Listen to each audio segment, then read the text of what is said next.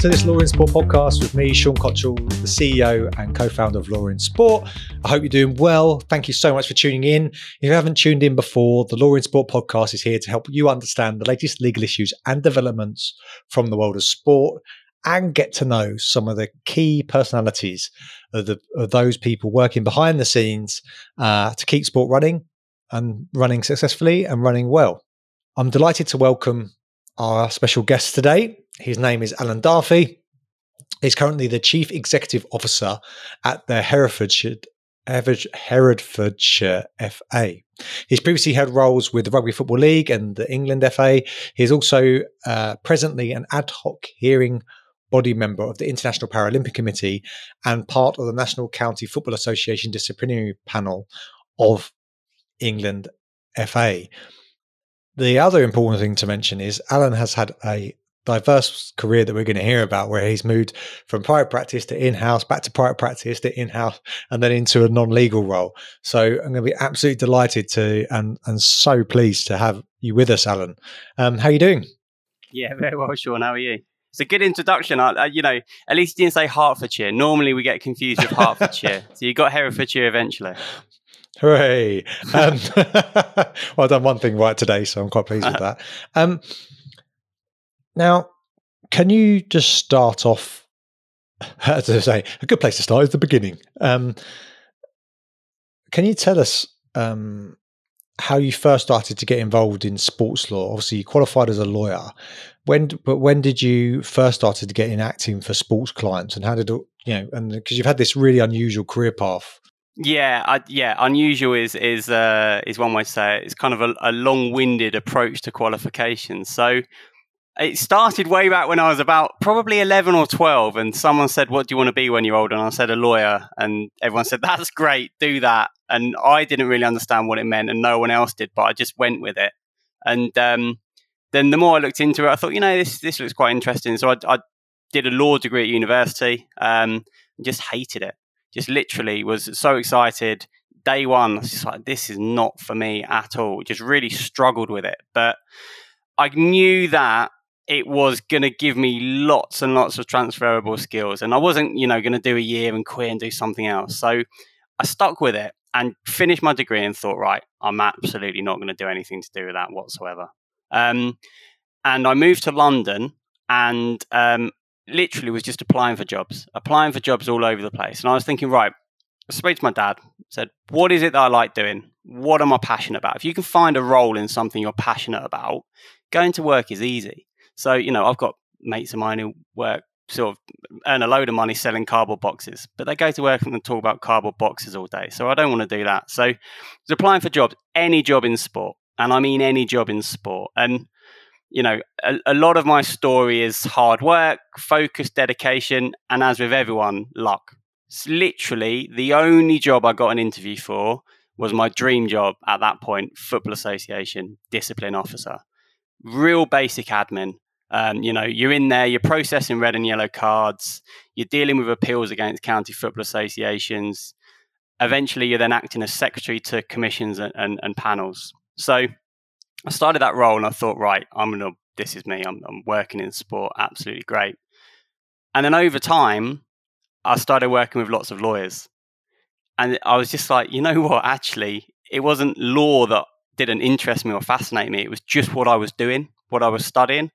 And as soon as I saw that there was a focus that I could concentrate on, which was an area that I, I care deeply about and I'm passionate about, it just all made sense. So that's when I started to think actually, you know, I've got my law degree, I'm already working in sport. If I can move on through the next stages of my development, then there's going to be lots of roles out there for me. Um, so I did my LPC part time through work. Um, really tough. So you know, so, so importantly though, you got the job, right? Yeah. You actually got the job. yeah. So so so I, I, I got this job, and you know, again, you know, the you know, I just I got on really well with the person in the team who was interviewing me. Um, we just hit it off straight away. Um, I had administrative experience, so I left uh, left university, moved back home, and worked in a finance department at the council. Just real basic admin. So what the job was looking for was was really strong administrative skills and a, a, passion and knowledge for football because you needed it to do the role. Um, and you know, I've always been passionate about sport, particularly football. So um, I had the skills. I got on with the person who was interviewing me very well. I'm still good friends with her. Um, and yeah, just just absolutely loved it and was just meeting lawyers. Just and then I was thinking, right, so part of that role was acting as a secretary to discipline cases. Um, so I'd sit there, and the FA would have a lawyer, the other side would have a lawyer. There'd be a lawyer on the panel, and I'm just sitting there thinking, oh, I'd love to do what those guys are doing, but you know, I'm from a pretty ordinary background. I don't sound, uh, I don't sound like lots of them, um, and my accent is very much softened these days. Um, but you know, there's if, if if you have a focus and drive and you know where you want to end up, I'm a big believer that you you'll end up there. You just have to be patient with it. So, did my LPC part time. Um, developed those skills, just kept developing in my role, kept working hard. And so, so for those, so, so, so, so for those people that don't know, is that the LPC is the law practice course. So that's what you, if you're going to become a qualified solicitor, you have to do this before you become a qualified solicitor. Although that's changing. And so, so you, did a law practice course. So you're doing that uh, whilst working full time, and then what happened? Yeah, so I did that while I was working full time, um, qualified, and in that time I'd kind of moved around a bit in the FA. So I realised that with my legal skills, that there were other roles that I could I could be performing in, within the F- FA rather than just sort of mainly administrative. So I did a stint in uh, safeguarding um, as a case officer. So reviewing safeguarding cases and presenting those to the safeguarding panel um, in terms of suspensions. Uh, I then moved across to the regulatory legal department. So the regulatory legal department was um, the sort of in-house legal function within the governance and regulation division. So um, assisting with the investigation of alleged breaches, um, issuing the charges, and prosecuting the cases. Um, so I worked with names that people across sport will know well. So uh, Matthew Johnson, um, Dario Giovanelli, um, both you know were doing excellent things then have moved on to do different things. Um, worked with amina graham who's still at the football association. So strong team of barristers. And i was in essence providing you know the the, the administrative but also the kind of solicitor role in that function. So um, helping them um, prosecuting myself under supervision at first but then later on my own cases further down the pyramid and again just kind of really developing those skills. So as you know so most people will will do your lpc kind of straight out of university do it for a year full time usually because they've got a training contract to go on to. Um, i wasn't in that position so um, i was applying um, for training contracts and i was really keen to, to do it in-house at the football association. Um, and i had a really good really really really good sort of training contract lined up. Um, and uh, my my director at the time just just didn't fancy it. Just uh, you know, I'm going to train you up to be a solicitor, and then you'll leave. Um, it's investing a lot of time, effort, and money, and you know that that killed me at the time. It was absolutely devastating. Now that I'm in a similar position, I think I'd have done the same. I don't think I, you know, in retrospect, I don't think I presented that well um, in terms of the argument for doing it. Um, and it was so. What would you have changed? So, so well, so what would you have changed then? So on that, um, what do you think? Because this is a, a skill uh, to present these sort of cases um, when you're looking for like promotion and career development. Now that you're a senior figure in an organisation, what do you think you would have changed in that presentation? So I focused too much on the benefits for me, rather. So it was very much you've already invested in me for my LPC. Um, I'm hardworking. This is what I will go on to do for the organization. And um, this is why you should invest in me rather than having that as part of my argument, but focusing on what was the benefits for the Football Association. Because I would like to think that there would have been real strong benefits, but the way I presented was very much an afterthought. And I, I reacted to, well, what happens if you want to leave? So that question was put to me and I reacted to it rather than presenting something because I had absolutely no intention of leaving. Why would you? Um, but because I didn't flag that and I reacted to it, you know, it, it looks a bit you know, we, we can see what's going to happen here, Alan.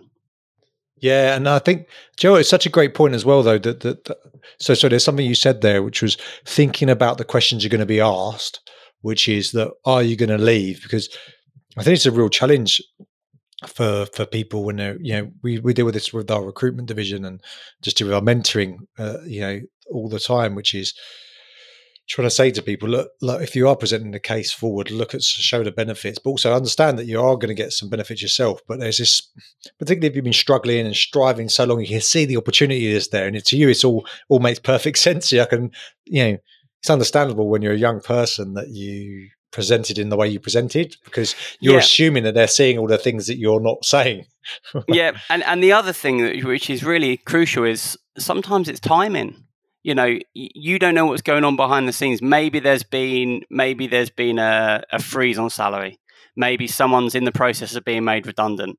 So that it's physically impossible no matter how good someone is or how perfect the opportunity is sometimes the timing just isn't right. And um, i think the key is to just brush yourself down and, and move on and never lose sight of that that focus on what your end game is so at that point my end game was qualification working in sport so it would have been really easy for me to to let that completely destroy me and get to me. You know, I've worked for however many years. I thought it was going to be a given, and I get the no.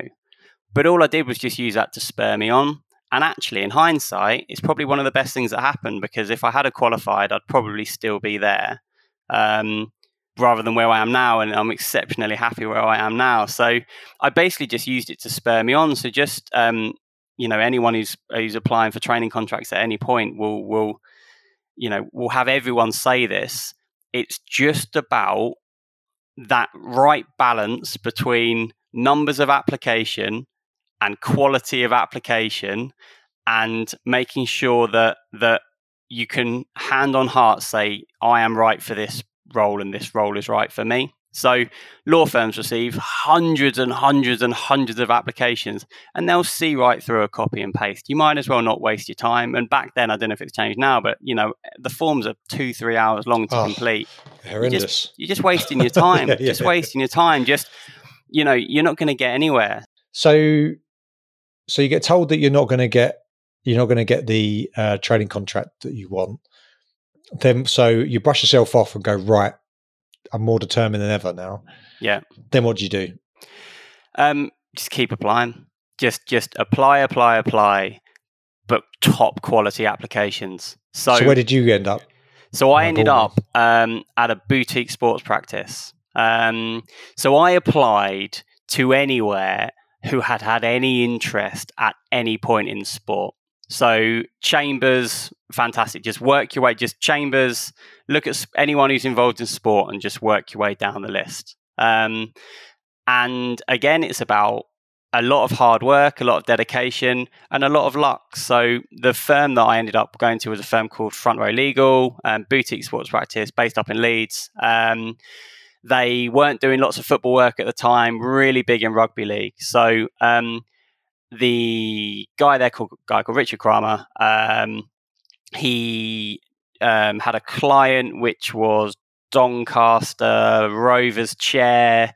He was uh, he got done for going down in the change room or something along those lines. Um, and Richard did the case, defended it. Um, we kind of met through that way because I was prosecuting, he was um, on the other side, and just followed up that way. And of course, I'd put myself in a position where um, I, on paper, had lots to bring to the firm. So it worked well. Richard was looking to expand and was looking for a trainee. He wanted to do more football work. Um, I was in the FA, had been there for a number of years, and had lots and lots of contacts. And that's where you know I was just extremely lucky to to have that role um, because it meant that it was a good match and, and it worked. So went up to see Richard, um, did a week up there, and then relocated up to Leeds and um, and qualified, um, which was good. It was it was very strange going from the Football Association, big sort of you know hundreds and hundreds and hundreds of people, to a, a very small at that point boutique practice. Um, and and how how long did you stay there for?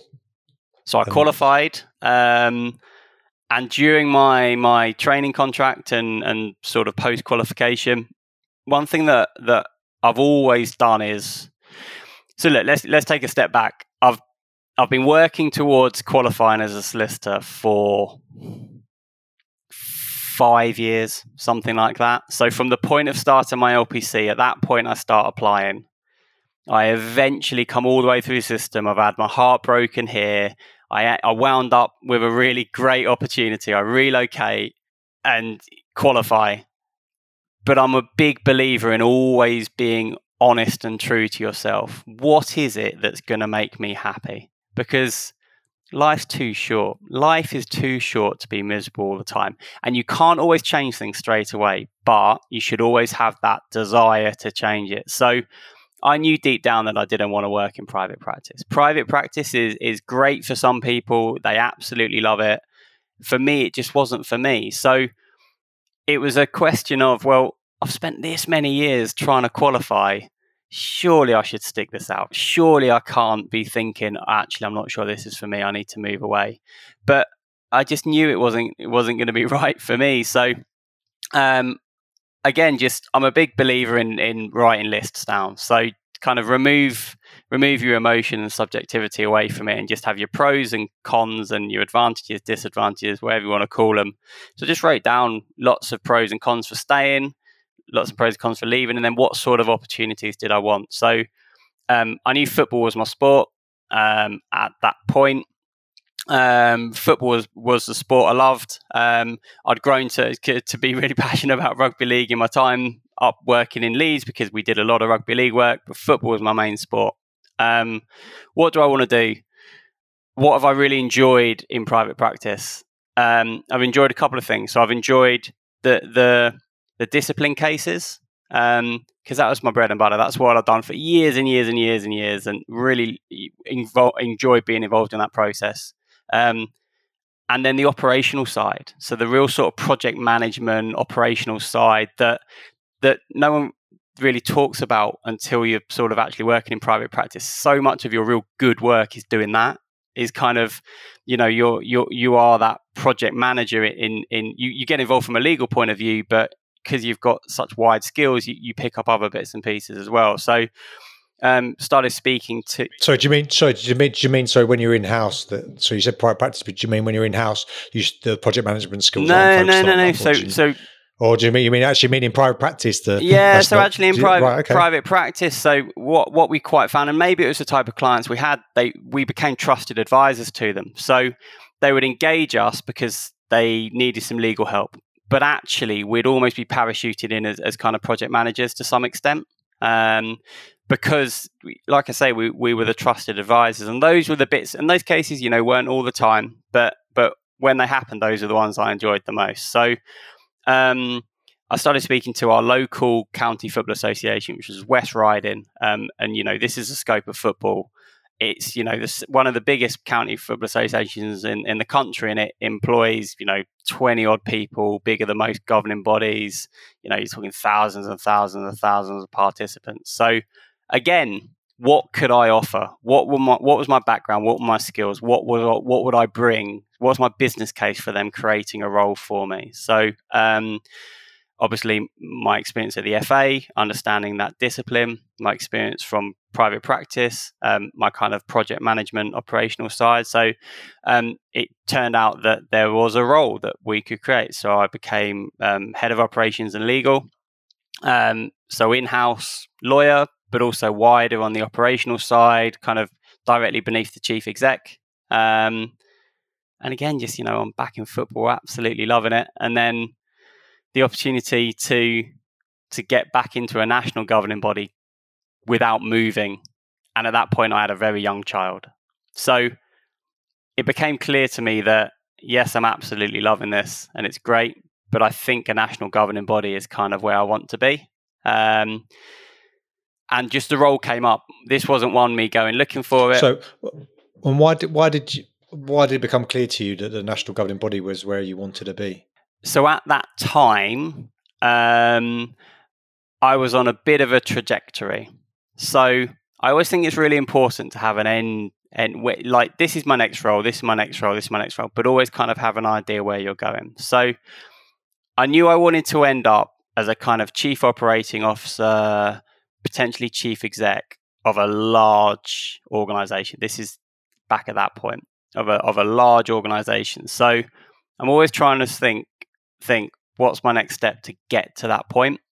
Um, and I knew that staying in a regional association, no matter the size, no matter the quality of the work, no matter what you're doing, wasn't to end, wasn't going to result in moving to that.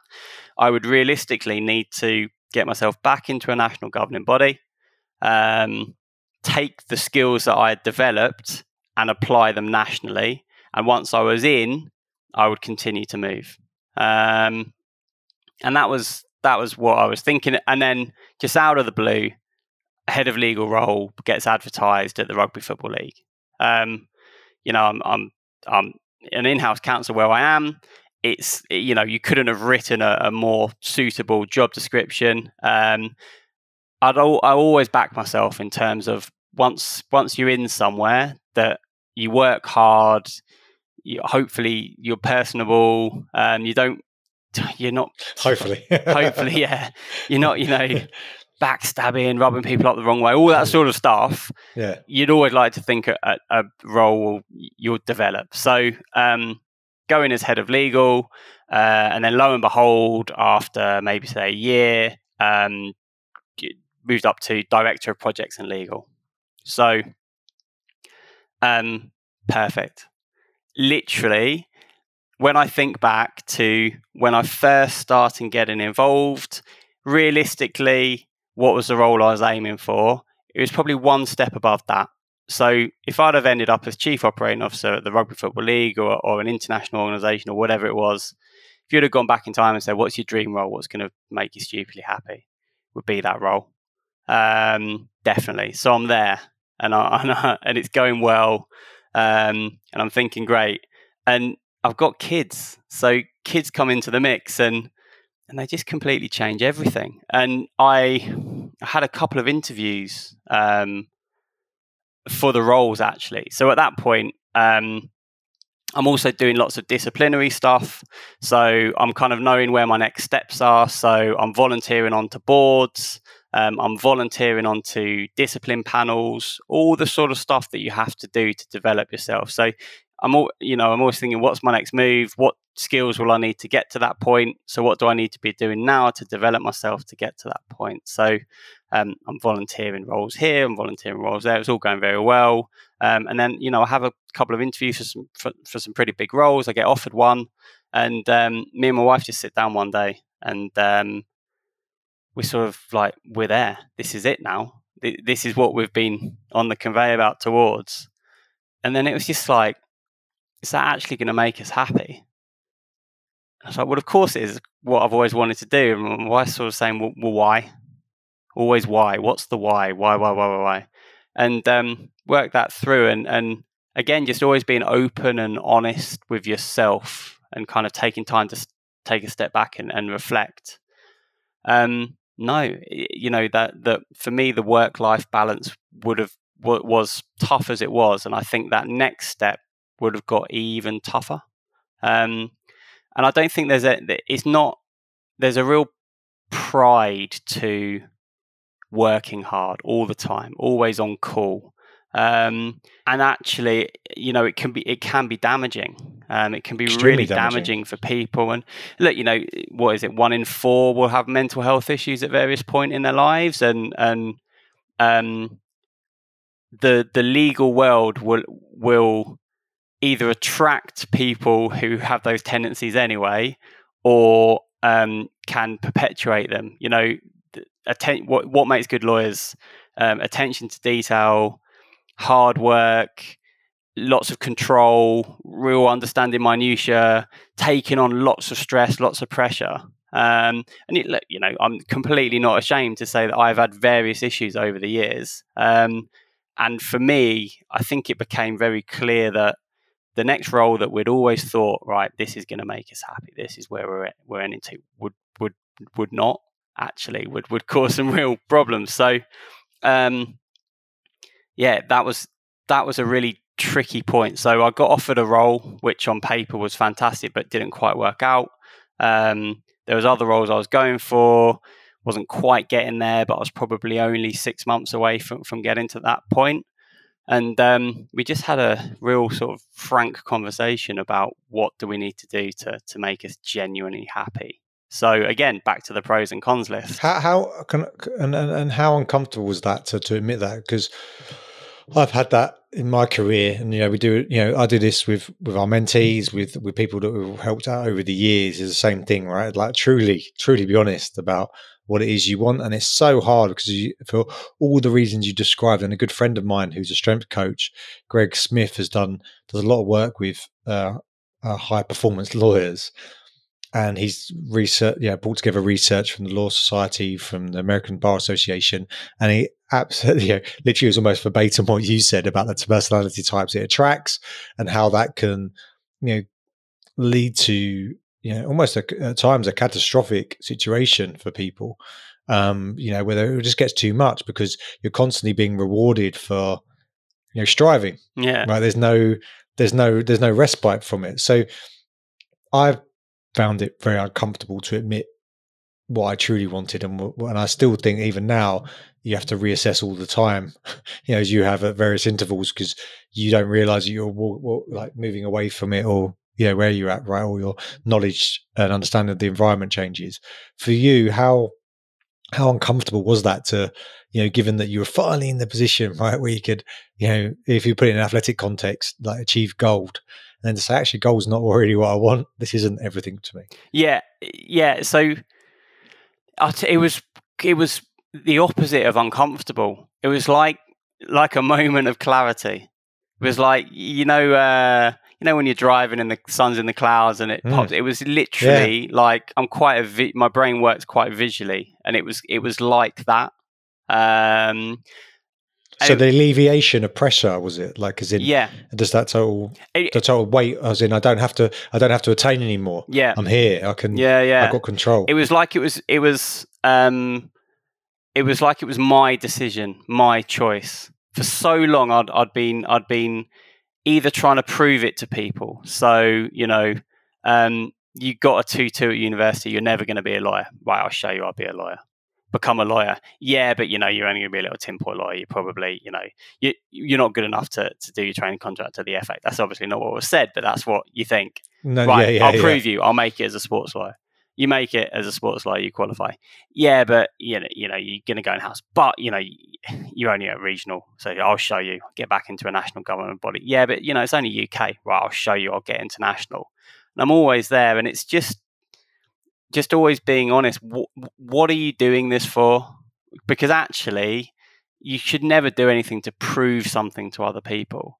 You've always got to do it to, for yourself, yourself and your, but do, your family. Do you think but do you do do you think? I think it's one fantastic advice, and and you know I've had a series of guests on the podcast recently, and I think it shows the way the world's going, and people being so honest about um, the decisions they've made and why they've been making it, which I just think is absolutely fantastic um, for others to hear because I think it's a difficult world, particularly with social media and everyone painting the picture. You don't see all the suffering that goes on behind the scenes, right, to get to somewhere. Um, the, do you think you realised in the moment at the time, or was it, did you just like stuff it down as Bill Burr says, stuff the emotions down, right? Do you think at the moment when you felt that you know someone was telling you, hey, you know, this isn't the right for us to offer you a, a, a you know your training contract at the moment, and you, as you said, interpreted that in a certain way.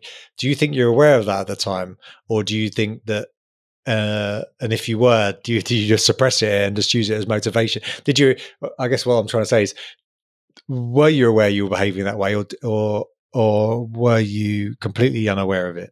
Right, and so just being reactionary. Yeah, probably completely unaware. So you know, it's when you're driven, and I am extremely driven, extremely ambition, eh, ambitious, extremely focused. So when you are that type of a person, you don't let no be the end of you. You just use it to just keep going. Right, we'll brush ourselves down. We'll go again. We'll go again. We'll go again. Um, so no, not at all. Um, and it was only, like I say, it was it was when I was on the verge of what I had spent a number of years aiming towards, and I realised that actually that's not what I want. and and you know people listening to this may say blimey alan changes his mind quite a bit he's only 37 and he's had all these massive life changes um, and maybe i do but um, i it you know it's it's um, i just think you you have to trust your gut sometimes so it's that thing isn't it if you if you're trying to make a decision on something and you flip a coin and it's heads and that makes your decision for you, what's your instinctive feeling? Do you wish it was tails or are you actually quite glad that it was heads? Well, Joe, this is really good timing because I was watching a video this morning as I was fatigued from our football law conference. I'm looking for, I got my sort of motivational videos and stuff and, and things like that. And I was looking at one on decision making and it was a, a professor talking about um, different parts of the brain that um, essentially help you make decisions. And apparently the, the sort of lower part of your brain and I, I, knew I should have wrote, written it down this morning, but I was just literally having a coffee and I put it on.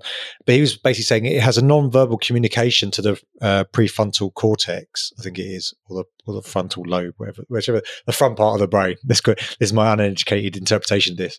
If it, if anyone is a neuroscientist, they're going to, or anyone has any biological education, they'd be having kittens at the moment. But the, um, what he was saying is basically it sends non-verbal cues. Do you know that feeling you're talking about? Yeah. About whether this is right? That is the part of the brain that's helping you, the emotive part of the brain that's helping you make decisions. Because he described a lawyer who basically had a brain injury, who had every, was able to function log- logically, deal with facts, um, do everything, but his marriage had fallen apart. He'd lost his job and he couldn't work out why. And he went to this um, uh, neuroscientist for help. And he basically found out that part of the brain was damaged. And it basically meant he couldn't make decisions. Yeah. Because that was a, a huge, important part of making decisions. He could do everything else, yeah. but he didn't know what to put. So if he said to him, here's your week, what do you have to prioritize? He couldn't understand work out what to prioritize because he wasn't getting that sensory thing. So the part yeah. you're talking about, we would call it the gut, is probably that part. I'd imagine probably that part of the brain saying, right, given everything that's going on, this is how I can weigh it up for you. But you, again, it's a feel. It is a feeling. Apparently, it's not a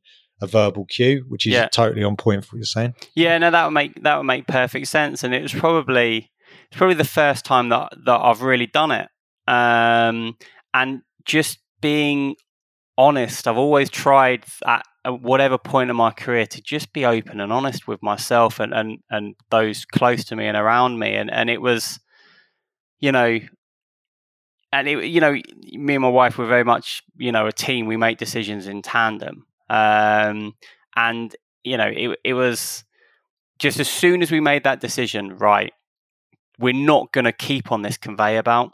We're going to step off the conveyor belt, arguably. Now, I'll come in a bit to the reasons why I, I don't think that that's the case. But um, that constant kind of striving, striving, striving, striving, striving, striving, striving. Just at what point is at what point is is enough responsibility? At what point is enough money? And not and and kind of who you're doing it for. Lots of people do it for themselves, and that's absolutely great. I wasn't that person. I'm doing it to prove to people that I can.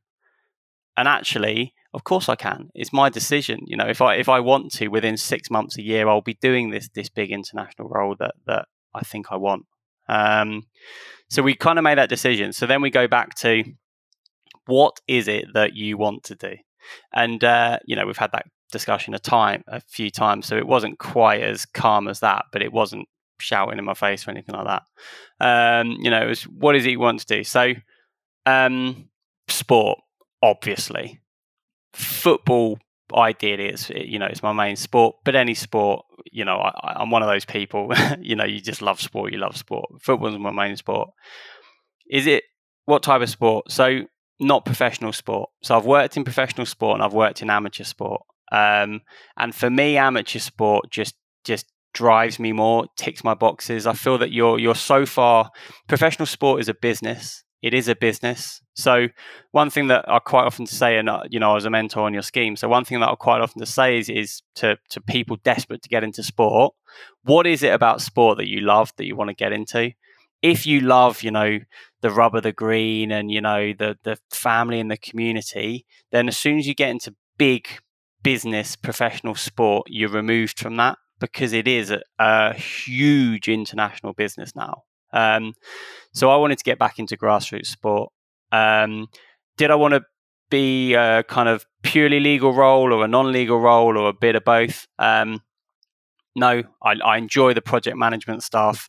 I enjoy um, kind of over overarching responsibility, dealing with different things day in day out, all of that sort of stuff. Um, I have a real passion for management, um, leadership management, whatever you want to call it. Um, in all of my roles, was building bigger and bigger teams, so had more of experience with that. Really enjoyed doing that. Um, and then literally, um, all of a sudden, I, I see my current role advertised, and it's like you know that that that ray of sunshine moment again. Um, got a young family, the opportunity to relocate to a role that that drives me, that that ticks my ambitious needs, that that's back in an area of sport that I love. Um, that's a beautiful part of the country to raise my family in, but also because of all my volunteering experience alongside my roles, I've always had that passion for that that discipline side of it. Um, so because of all the time that I've given up over the years, I, am then on sort of bigger and, and, and sort of bigger panels. Um, so I've got so so just again we talk about panels. These are disciplinary panels, just to, just in case. I think everyone's followed that. Yeah, yeah. Just in case. Yeah. yeah. So so um, you know so so I chair cases on the FA's National Serious Cases panel. Um, I, I sit on the International Paralympic committee's ad hoc body, um, doing sort of anti-doping bits and pieces. Um, I've just been appointed onto the sport resolutions panel. Um, so I've kind of got the best of both worlds, really. I've got the the bits of my legal career that I I love the most and have the most experience in. Still got the opportunities to do those. Um, I've got my grassroots football side. And so, so, so, so, so at this point, though, so you should tell people what your role in, entails and how the setup of the of of, of your uh, association um, works. Because obviously, we've had this call, we've had this chat already, but yeah. for those people who don't know, do you do you want to talk about the setup and and and how many participants you look after? And- yeah. So so let's not forget that I'm on that conveyor belt. So you know, for me we're moving to Switzerland. You know, we're, we're moving to Switzerland. We're moving to Germany. Those are the roles I'm talking about. I'm going to get in that big international organization. I'm going to do what I've always done. I'm going to work hard and I'm going to keep moving myself up. Um, so to go from that to one of 50 regional football associations, again, if I was doing it for the wrong reasons and doing it to prove to people, it's kind of you know well, what are you doing? You know that's a massive step down for you. It's a massive you know cut and pay for you.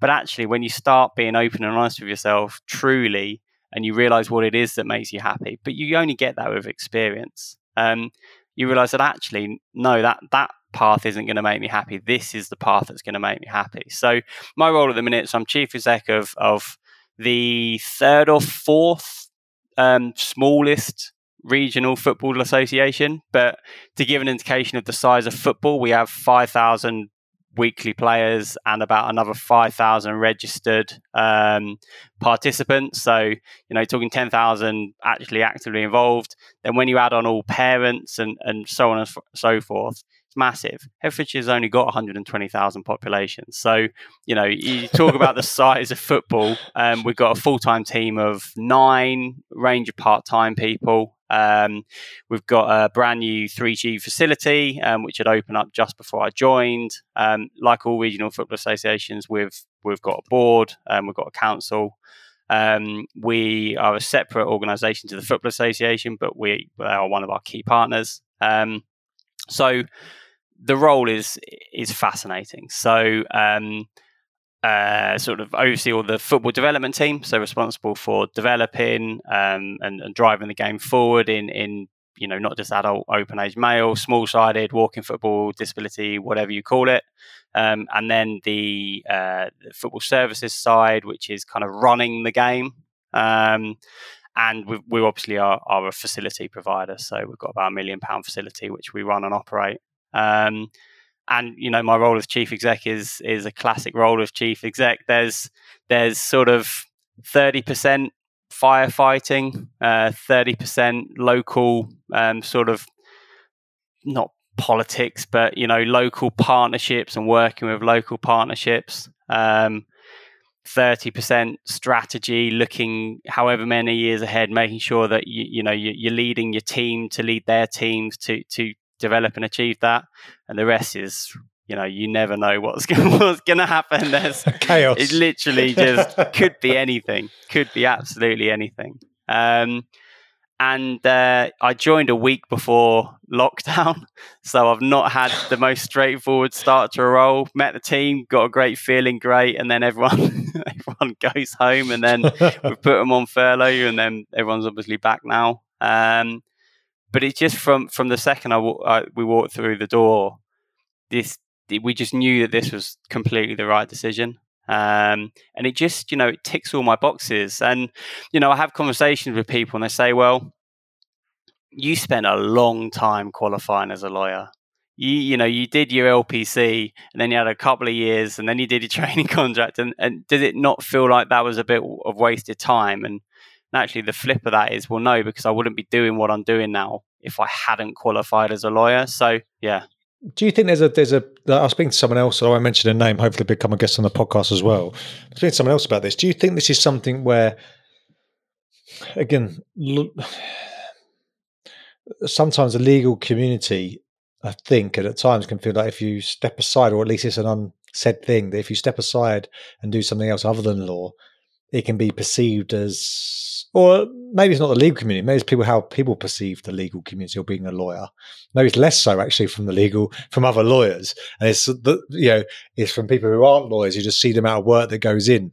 They don't realise that when you're legally educated, it gives you a skill set, and when you've been practicing, it gives you a skill set that then can be applied elsewhere that you'd only get if you had qualified and practiced, as you say, right? So you're better equipped, not less equipped, or you know, you don't. It's not like you have a skill set, a bunch of skills that you can't now use. You've got all the negotiation skills or the drafting skills or this, as you said, management uh, skill set, project management.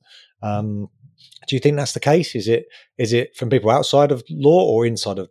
Yeah, so I think anyone inside law understands that when you're a lawyer, you're working um, in an area that gives you some of the the most transferable skills out of any role that you know. So if you kind of think about kind of the main areas that people are involved in in terms of the professional world, which of course lawyers are, they're usually quite focused on one specific area. But as a lawyer, you have to kind of turn your hand to absolute everything. And I think um, I think lots of people who aren't lawyers don't really understand what it is because you have this kind of preconception. Well, I saw it on TV, so you're the guys in the wigs or whatever it is, and there's only you know people base their own experiences on it. Well, you know, I spoke to a lawyer when I needed my house selling or whatever it is. I don't really think that.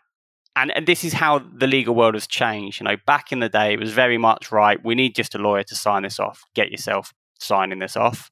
Now, lawyers are very integral parts of businesses and organizations. And I think that's why so many lawyers then become in house counsel. Um, and I think once you are then in house anywhere, I think there's no surprise that the majority of a, a, huge number of chief execs or chief operating officers are from two areas legal and finance. And I kind of thought, why is that? And it's so obvious. Those are the two areas that are truly across the whole business.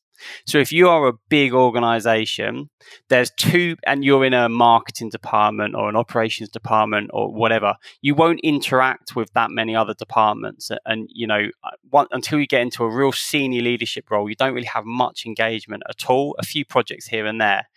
But the two departments you will all interact with at some points are the legal department and and the finance department. So if you're if you're that way inclined and, and you're you're very focused and driven, you take those opportunities to learn about all the other businesses and you just I think as a lawyer you're naturally a sponge.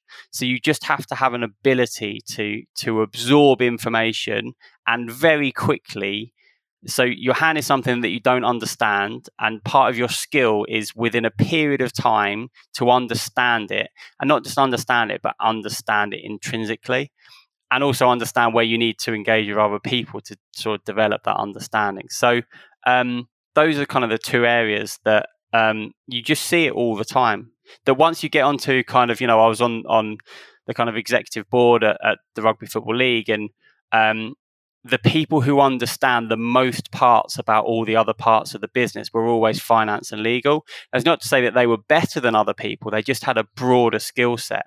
Yeah, it's more readily. It's it's more readily. What you're saying is right. You, you're just someone who essentially requires less training to understand everything that's going on, and therefore you can um, get to decisions quicker again, right? So you can, yeah, uh, someone else may have all the right skill sets but less knowledge, and therefore that, um, you know, to get them operational, let's say, uh, right, just take a little bit longer, so you don't have as much of a lead-in time, so you can be effective a little bit quicker. Yeah, yeah, definitely, and you know, I think, um, you know, as a as a lawyer, um, when you're a chief exec as a lawyer, you can avoid a lot of issues um, because particularly if you're from a contentious background, you've been involved at that that end point so many times that you just follow yourself back, and um, you know it teaches you so many things that that make you a good leader. Um, and that's why I think so many lawyers go on to be excellent leaders in what they do, and and um, yeah, it, it's yeah. And it's, can I ask you, so, sorry, so can I ask you something? You may so you're down this position, right? You, you're now doing it for yourself rather than for trying to please another, whether it's a group of people, or perceived group of people. Yeah. Given that you're in this place now, we are obviously, and you know, I have spoke to you privately about this. I can tell everyone it is genuine. You really do enjoy your role. Um, you're enthusiastic about it. Um, and at least in terms of our discussions, it certainly seems to be making you you happy. You seem very content. Um, where's your focus now? Because you always say you're looking at something, right? Where's your focus now, and what what's sort of motivating you? Given that obviously kids are a huge part of this. Yeah, so this is why this is why I know that um, I've made those right decisions. I'm not looking. I'm not looking for that next role. So my focus now is to continue to develop myself. Um, I think you know if you're if you're attracted to the legal world and you want to move through the ranks as a lawyer, you're always got interested in developing yourself, and I'm a big fan of that. So it's just about developing myself. So developing myself in my role at the minute, developing the organisation. We've got some huge challenges ahead of us. Um, the finance world is changing in terms of how county FAs are funded. Um, I wanted a role that that wasn't at this point on a journey, but wasn't at that point on the journey. So we're we're sort of down here. So we've got a long way to go. Um, and then separately, just to continually develop the um, the sort of discipline side of, of what I'm doing. So the work that I'm doing on panels, um, and just continually develop myself on that, and just just keep applying um, applying myself in, in, that remit. And um, and again, you know, if you if you said to me, "Will you take what you've got now the the panels that you're involved with and the role that you've got? I think the answer is yes. Um, and you That's know, pretty cool. it's it's it is great. Look, you know, I'm 37 years old, and I feel like I, am at a point that um, that you, most people don't get to until much further on. That um, yeah, I'm not. I you know, I'm not the type to to take my foot off the gas to any extent, but it is very nice to be to be in a world where um, you know if it get if it gets to an evening and a weekend and and you know I, I kind of I need to spend some time with my family or whatever it is that I can because you know I'm not making decisions that are going to make or break 10 million pound deals or you, you know what it is but I'm I'm on the ground. I'm literally at the coal face making decisions that you know I can I can be involved or or um, help sort of others make a decision here and then wander down to a park on a Saturday and see in practice what that impact is. And, you know, the real good thing, so we run a player development center for, um, it's like sits alongside grassroots football um, and it, it's for sort of uh, the, the best players in the county. It's add-on training and development. And, you know, we got that off the ground very quickly. Um, it was a huge amount of work, big effort from everyone. Um, and I leave my office when they're training and I'll go and quickly chat to the parents. How are you getting on? Love it. You know, we've been involved in these sort of centres before, but this is, we, and you know what? Little, I'll pick a name, little Danny's absolutely loving it. He was going to give up football and he's loving this now. And you know what?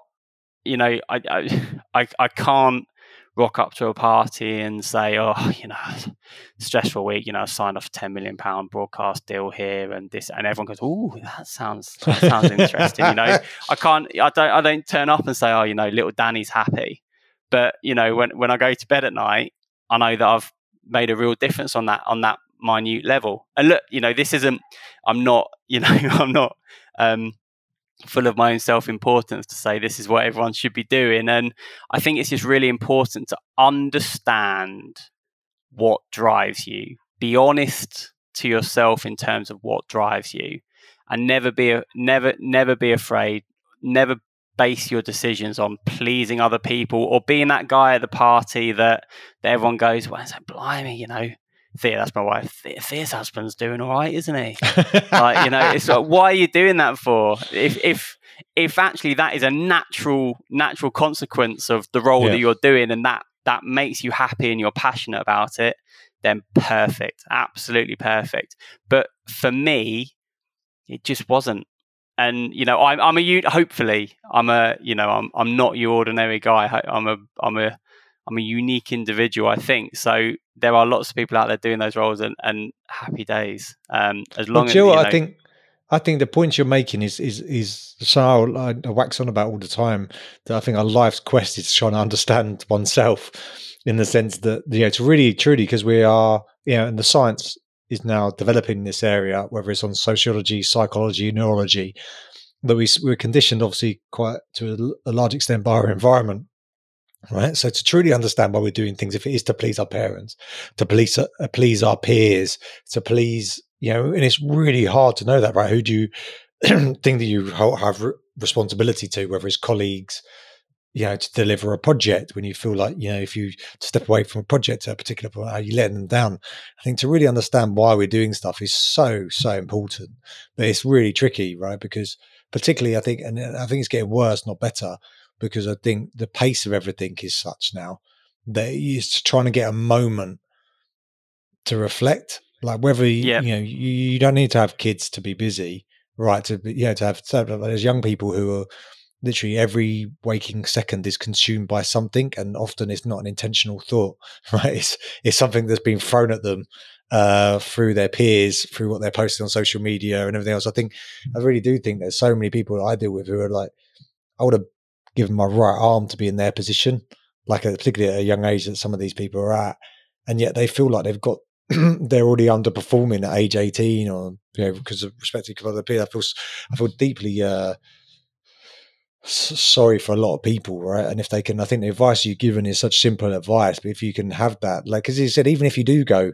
hey, do you know what? I'm doing this because I want to outperform my peers. Great, as long as you're aware of it, and if yeah, that's yeah, fine, yeah. yeah. go for it. Like, yeah, yeah, shoot yourself. If, that, if, that's the thing that motivates you, and you you can sustain that, and you're aware of it. And I also think, from what you're saying in terms of your journey, particularly I can only talk from a, a, young man's perspective, or not a young man anymore, but from from my own perspective, probably from yours, there is probably some of this, which is that you know the testosterone pumping around, right? Again, and like where you're you know, the competitive side, where you're really focusing, right? Is that sort of you know, I need to finish this goal, right? We again, they know they know that you know the more epinephrine that you've got driving through your system, the more goal orientated you are, right? So you drive, drive, drive, drive. As you get older, you have kids, you sort of mellow down a little bit, and you're thinking maybe I don't want to strive as much. Maybe I do want to look a li- little bit more around. And I think you know it's just fantastic that you're able to.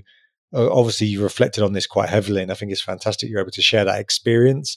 And I've also loved the fact, like you know, I think most people, though, to be fair, no matter what role you're in, you'd like to think whether it is at scale or on an individual basis, you're having an impact.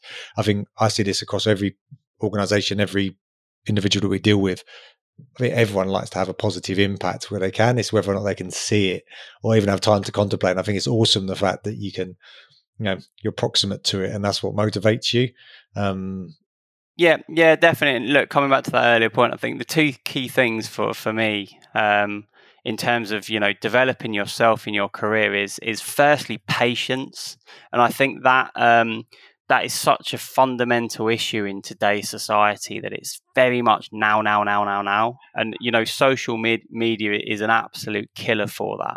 Um, Emails are a killer for as well now, aren't they? Yeah, like, constant, everything is like you send a response, go. you get back, you're playing email tennis. I think you're absolutely right.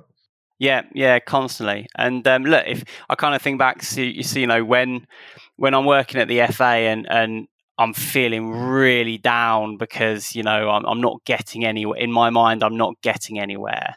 Um, you know, if I'm actively involved in social media, you know, there's pictures of me at the Champions League final, there's pictures of me playing on the pitch, you know, there's pictures of me in a suit and a tie coming out of a big case, like all oh, challenging decision today, you know, so out, so all that sort of stuff. And people look at that and they're like, blimey, you know, that's going all right for him, isn't it? But you know, was I actually happy at that point? Lots of the time, no, because I didn't feel like I was achieving my goals. So um, that social media it's an absolute killer. I'm just not yeah, just not on it. I'm not engaged. But the, the real big really one is patience. as well, right? It can it can be really it can be really positive. And for for me, look, I, you know, I'm going to say this, Sean. You know, what you want to use it for is people like you.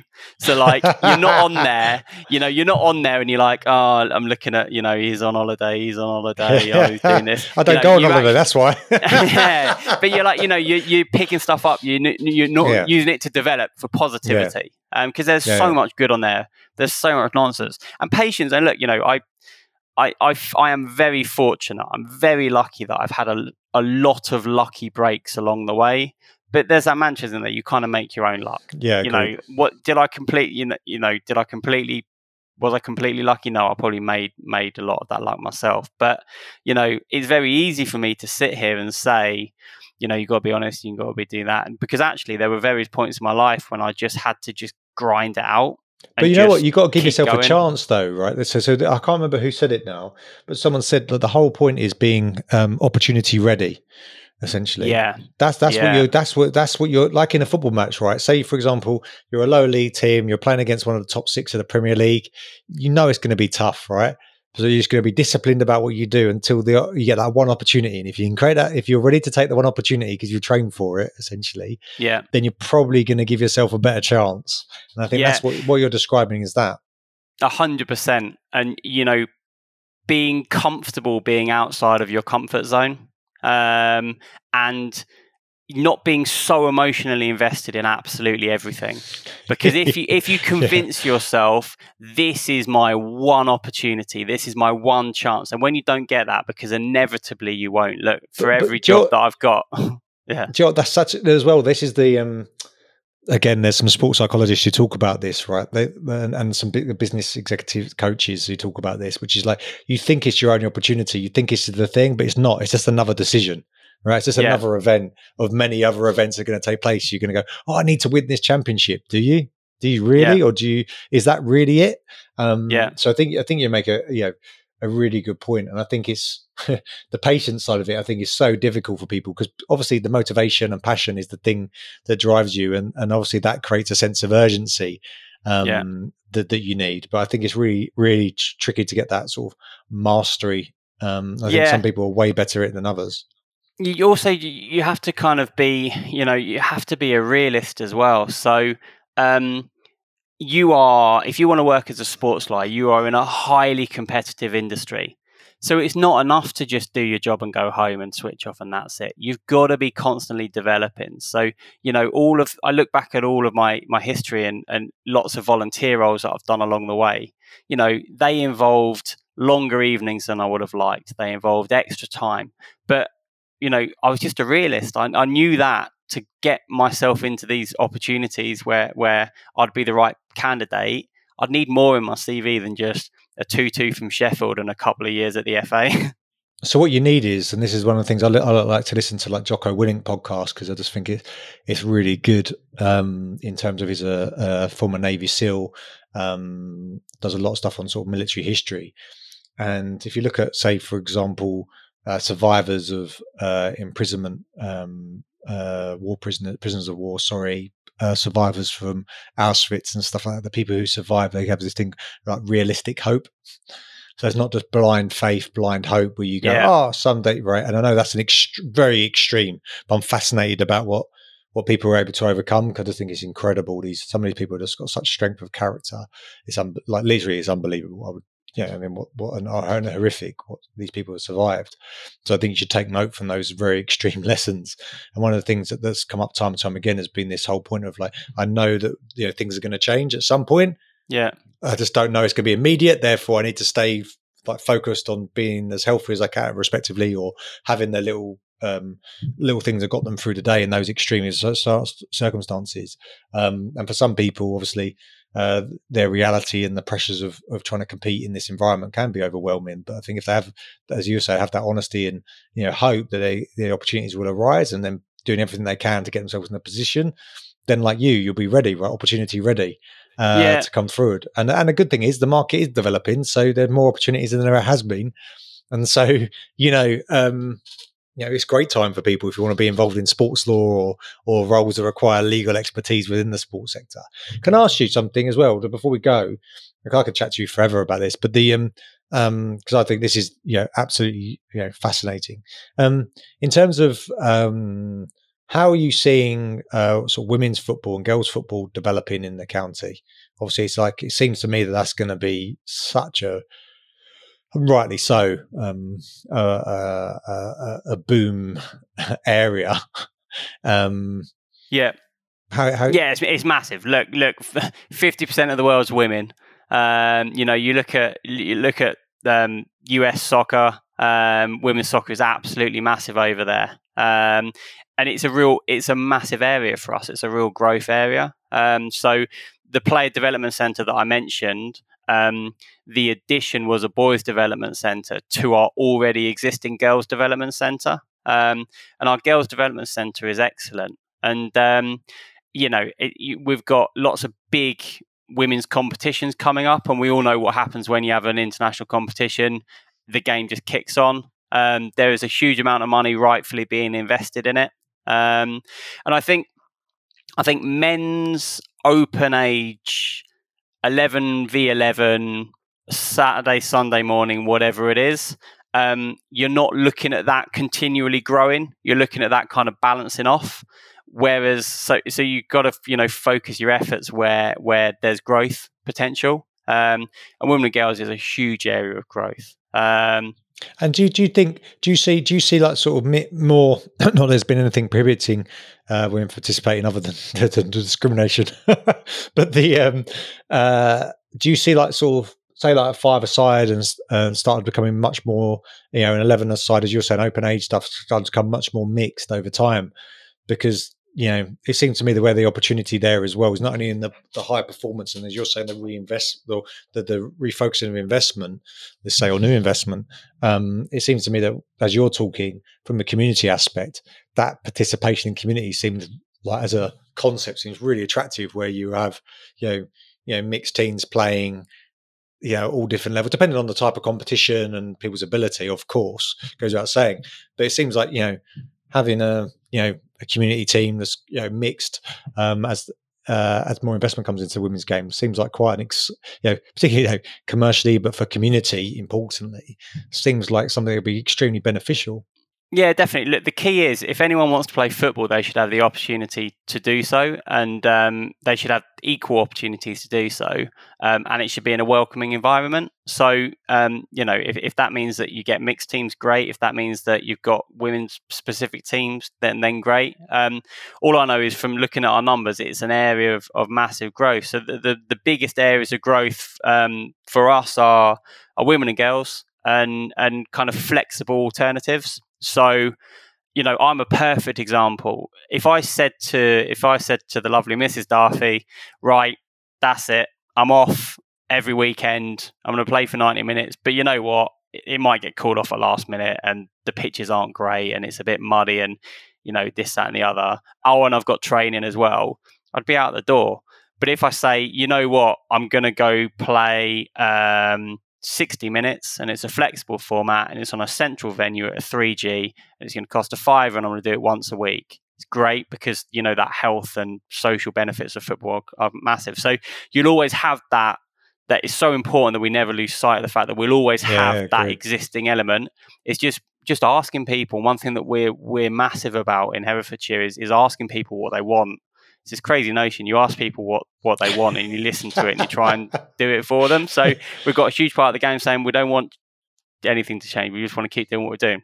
Great, we'll support and we'll develop that. And then we've got the other side here saying I was involved in that, but I'm not interested in that anymore because of this. Okay, great. Yeah. Well, let's see what we can do. Because if you if you create the opportunity, everyone wants to play football. Uh, yeah, I, I loved I loved that as a as a. I haven't really even thought about this. I haven't played football for such a long time. Uh, yeah, mainly because of like you know I damaged myself at a younger age, yeah, doing yeah. To, to, yeah, overtraining and stuff. But yeah, the the fact of you know having like a pickup, what do they call like in basketball, like a pickup where you just yeah go and say, hey, I'm up for playing, and it's yeah. like you know particularly focused though uh, for me, you know, I, I like the thought of being involved. It's a little bit competitive, but not overly competitive where it gets out of hand really quickly because you just think I went, I went to a basketball game like that once and I just thought life too short like for me I, I didn't come yeah, for more stress I just wanted to participate in something fun but if there's yeah. something like that um, rather than having to be like you know because again if you're in a five-a-side league we have to be here there every week and you just don't know what your schedule's going to be like that's yeah. super attractive um, Alan like um, I love your journey I think it's awesome I love the fact that you've um, reflected on this. I love where you're at, uh, firstly as well. Um, I should say, but I love the fact that you reflected on this and you're open and honest about it because I do think one of the things that surprised me, you know, having the privilege to do law in sport is all the people you get to meet from all different backgrounds. And the surprising thing is, even if like there's more in, co- oh, I forgot this fundamental belief globally, we've all got more in common on, you know, because we are all, at the end of the day human beings, and then we have differences when you strip away some of the culture aspect, we're, we're still just dealing with the same. Everyone's just trying to, you know, work, build, you know, develop themselves, develop their family, help their community, no matter where you are in the world. I think that no matter if you're from a low socioeconomic background or you're from the most privileged backgrounds, a lot of the things you you said are ring true to all of those, right? No matter where you're at. Um, yeah. And so, so it's really valuable. So thank you so much for sharing your insights uh, thank you for the work you're doing in your community. I, I love it. I love it. One day, um, where, when things are eased up, I'll come down and have a look as well because I'd uh, yeah, yeah. Love to, you're love, more than welcome. Love, love, love to have a peek because uh, for me, that's the thing that I love doing as well. Is like, yeah, as great as is you know, being a bit abstract. Obviously, we've got the mentoring schemes are a bit more hands on than that. But I love as well just seeing things in practice because that's what makes you think, right, okay, the stuff that we're doing has some underpinning, you know, underpins all these other things that enables sort of a framework for people to build on. Um, and other than that, um, I know you're on holiday at the moment on the half term week, so have a great rest of your holiday. And yeah. thanks for taking some time out to, to chat as you we were joking around. Go gives you gives, yeah. you a bit of a break from chasing the kids around. yeah, I'm I'm I'm gonna just stay in here for two hours now and say that it's a three hour podcast. Look, thanks for having me on. It was it was uh, not something that I'd usually do. I'm not. Uh, people that know me will laugh at this, but I'm not actually a big fan about talking about myself. Um, so this was uh, all good. I just you know I just thought it was useful. Maybe I've got some some words that no, others might really find useful. helpful. And if anyone wants to reach out, I'm always happy to chat anything through. Oh, thanks, Alan. Like, look, I really appreciate it. I think it's awesome advice. I said I love the I love the reflective part of your journey. I really, I can't tell you how valuable I think some of that will be to certain people. And as you know, with some of the podcasts we've done in the past, I did one with uh, Daniel Geey, and we started talking about how do you prioritize work and kids and training. And I was surprised by the number of people who reached out and went, "That was actually really useful." And we just thought we were just, you know, it's probably the least useful part. And I'm sure, I'm sure in terms of your career journey, lots, you know, it only matters if it helps a few people and they find it useful. And likewise, if you don't agree, we'd love to hear, right? Like I said, if you've got a different outlook, because that's also is good, right? To have a dialogue. But Alan, thanks so much. You can, you know, really appreciate taking time out of um, your your family holidays just to have this quick, you know. I know you you said that you didn't consider this work, so uh, I uh, appreciate you uh, taking the time out to have a chat. It was awesome. Yeah, pleasure. Oh, and I should say, of course, if you like what we do, if you like the podcast, um, I was enjoying the chat so much, I forgot to do the outro. but if if you enjoy the podcast, um, if you love this, please do tell people about it. That's how you know we are successful. Is that if you like what we do, that's all we ask. We don't ask for your money. We don't ask for anything else. Share it with people. If you know you found this useful, as Alan said, the whole point he's on here is that he wanted to, to be useful to people. If you did find it useful, obviously, please you know mention Alan, mention the podcast. Um, other than that, thank you for your support, whatever time of day it is, whatever part of the world you're in. Um, thanks for tuning in. I hope you found it useful. Remember, for all the latest legal issues and developments from the world of sport, go to lawinsport.com and follow us on Twitter, YouTube, SoundCloud, iTunes, everywhere. And of course, go to Law in Sport. It is a hub. It's used by the best lawyers in the world. I can honestly say that. Got 30,000 registered members now worldwide do go there and use the materials. Check out the other podcasts, check out um, the videos. Hope you find it useful. And you know, again, thanks for your support.